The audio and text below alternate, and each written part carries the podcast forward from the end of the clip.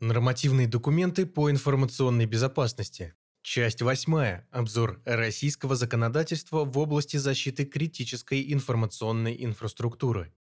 В предыдущей статье мы познакомились с основными положениями 187 Федерального закона о безопасности критической информационной инфраструктуры и некоторыми подзаконными актами.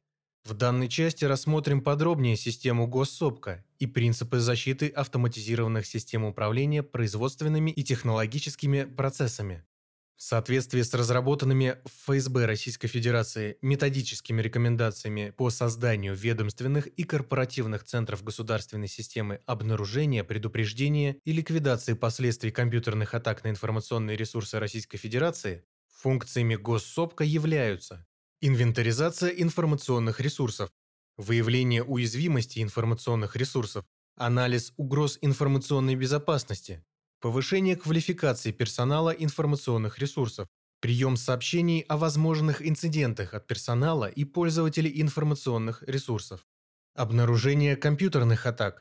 Анализ данных о событиях безопасности. Регистрация инцидентов. Реагирование на инциденты и ликвидация их последствий установление причин инцидентов, анализ результатов устранения последствий инцидентов. Центры системы госсопка подразделяются на ведомственные и корпоративные. Ведомственные центры осуществляют лицензируемую деятельность по защите информационных ресурсов в интересах органов государственной власти. Корпоративные центры осуществляют лицензируемую деятельность по защите информационных ресурсов в собственных интересах, а также имеют право предоставлять услуги по предупреждению, обнаружению и ликвидации последствий компьютерных атак. Если саму систему госсопка мы утрированно можем называть «большой CM» в масштабе всей страны, то центры госсопка будет корректно сравнивать скорее с центрами мониторинга информационной безопасности, от английского Security Operations Center – SOC.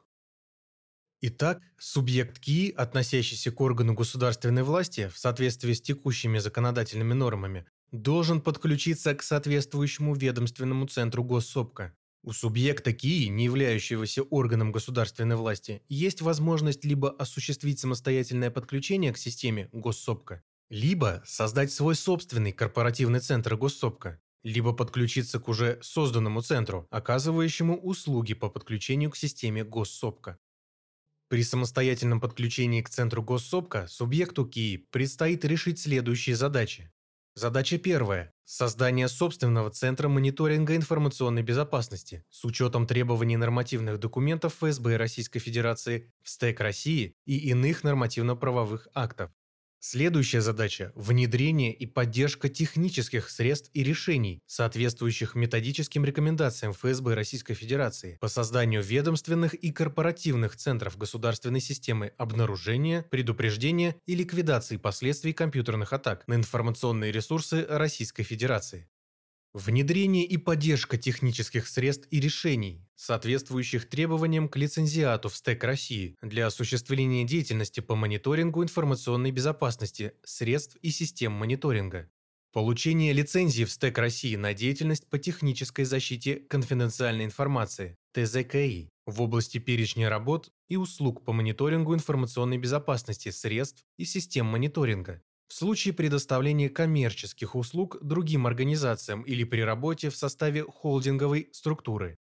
Получение лицензии ФСБ Российской Федерации на деятельность по разработке, производству, распространению шифровальных криптографических средств информационных систем и телекоммуникационных систем, защищенных с использованием шифровальных криптографических средств, выполнению работ, оказанию услуг в области шифрования информации, техническому обслуживанию шифровальных криптографических средств информационных систем и телекоммуникационных систем, защищенных с использованием шифровальных криптографических средств в случае предоставления коммерческих услуг другим организациям или при работе в составе холдинговой структуры.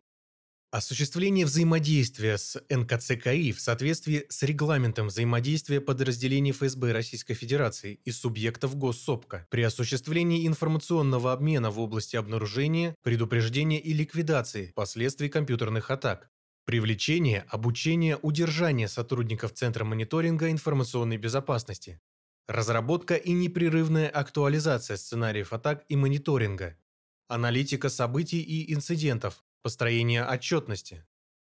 Подключение к внешнему коммерческому центру госсопка, который оказывает соответствующие услуги, позволяет передать большинство вышеописанных задач специализированной организации. От заказчика потребуется лишь подключить источники событий к коммерческому центру госсопка, согласовать формат и регламент взаимодействия, а также своевременно уведомлять об изменениях в своей IT-инфраструктуре. Кроме того, воспользовавшись услугами внешнего центра госсопка, организация перекладывает на исполнителя риски несоответствия законодательства Российской Федерации в области ведения незаконного предпринимательства. Статья 171 УК Российской Федерации. В части ведения деятельности без соответствующих лицензий ФСБ Российской Федерации и или в СТЭК России. Перейдем к принципам защиты автоматизированных систем управления производственными и технологическими процессами. Приказ в СТЭК России об утверждении требований к обеспечению защиты информации в автоматизированных системах управления производственными и технологическими процессами на критически важных объектах, потенциально опасных объектах, а также объектах, представляющих повышенную опасность для жизни и здоровья людей и для окружающей природной среды. Устанавливает законодательные требования в области обеспечения безопасности автоматизированных систем управления производственными и технологическими процессами, Далее сокращенно АСУ-ТП. Несмотря на наличие двух, казалось бы, дублирующихся направления защиты КИИ, 187 федеральный закон по КИИ с подзаконными актами и указанный приказ номер 31 по АСУ-ТП, в настоящее время государственные регуляторы придерживаются следующей точки зрения. Если объект КИИ признан значимым, то есть ему присвоена одна из трех категорий значимости, то используется приказ в СТЭК России номер 239 об утверждении требований по обеспечению безопасности значимых объектов критической информационной инфраструктуры Российской Федерации. А если объект КИИ признан незначимым, то есть категория значимости не была присвоена, то по решению субъекта КИИ можно применять как приказ номер 31 по АСУ ТП, так и приказ номер 239 по КИИ. Мы детально рассмотрим приказ номер 239 в следующей статье. В соответствии с приказом номер 31, объектами защиты в АСУТП является информация о параметрах или состоянии управляемого объекта или процесса, а также все сопутствующие технические средства, ПО и средства защиты. Данный документ указывает, что предпринимаемые организационные и технические меры по защите АСУТП должны в первую очередь обеспечивать доступность и целостность обрабатываемой в АСУТП информации, а обеспечение конфиденциальности логично ставится на второе место. Кроме этого, указывается, что принимаемые меры должны быть гармонизированы с мерами по обеспечению других видов безопасности, например, промышленной, пожарной, экологической, и не должны оказывать отрицательного влияния на штатный режим функционирования АСУ-ТП. Предъявляются требования и к средствам защиты информации в АСУ-ТП. Они должны пройти оценку соответствия, в документе описаны организационные шаги по защите информации в АСУТП, формирование требований к защите информации, разработка и внедрение системы защиты АСУТП, обеспечение защиты информации в ходе эксплуатации АСУТП и при выводе ее из эксплуатации. Именно на этапе формирования требований проводится важная работа по классификации АСУТП.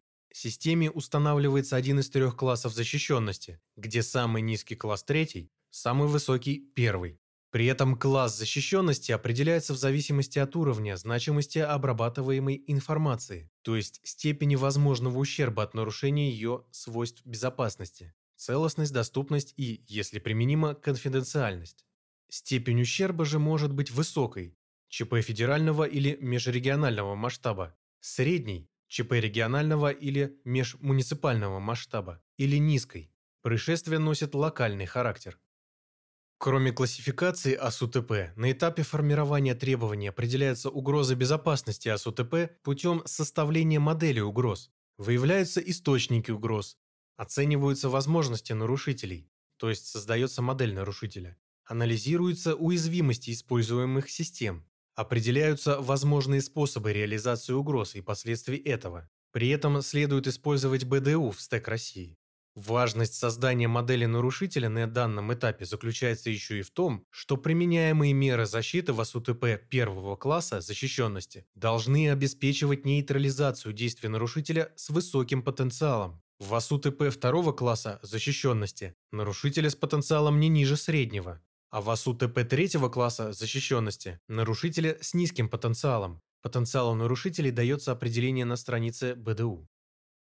Далее приказ номер 31 предлагает алгоритм выбора и применения мер для обеспечения безопасности. Сначала осуществляется выбор базового набора мер на основании предложенного списка. Далее производится адаптация выбранного базового набора мер, предполагающая исключение нерелевантных базовых мер в зависимости от особенностей информационных систем и использующихся технологий. Затем адаптированный базовый набор мер уточняется для нейтрализации актуальных угроз невыбранными ранее мерами. И, наконец, осуществляется дополнение уточненного адаптированного базового набора мерами, установленными иными применимыми нормативными правовыми актами. При этом в приказе номер 31 подчеркивается важность непрерывности технологических процессов, можно применять компенсирующие защитные меры в случае прогнозируемого негативного влияния на штатный режим функционирования АСУТП. В приказе номер 31 указаны следующие группы мер по обеспечению безопасности АСУТП, которые должны быть применены в зависимости от требуемого класса защищенности АСУТП. Идентификация и аутентификация. Управление доступом. Ограничение программной среды, Защита машинных носителей информации. Аудит безопасности.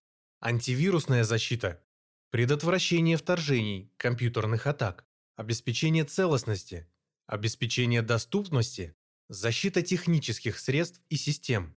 Защита информационной, автоматизированной системы и ее компонентов. Реагирование на компьютерные инциденты. Управление конфигурацией. Управление обновлениями программного обеспечения.